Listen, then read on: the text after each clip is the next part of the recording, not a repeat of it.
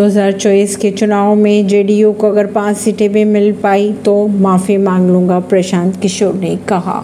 चुनावी रणनीतिकार प्रशांत किशोर ने बिहार की जातिगत जनगणना पर कहा है कि मुख्यमंत्री नीतीश कुमार की राजनीति पारी का अंत होने जा रहा है और वह डूबते हुए नेता के अंतिम दाव है। उन्होंने आगे ये भी कहा कि 2024 में लोकसभा चुनाव में जेडीयू को अगर पाँच सीटें भी मिल जाती है तो वे सार्वजनिक तौर पर माफ़ी मांगने के लिए तैयार है। परवीन सिंह नई दिल्ली से।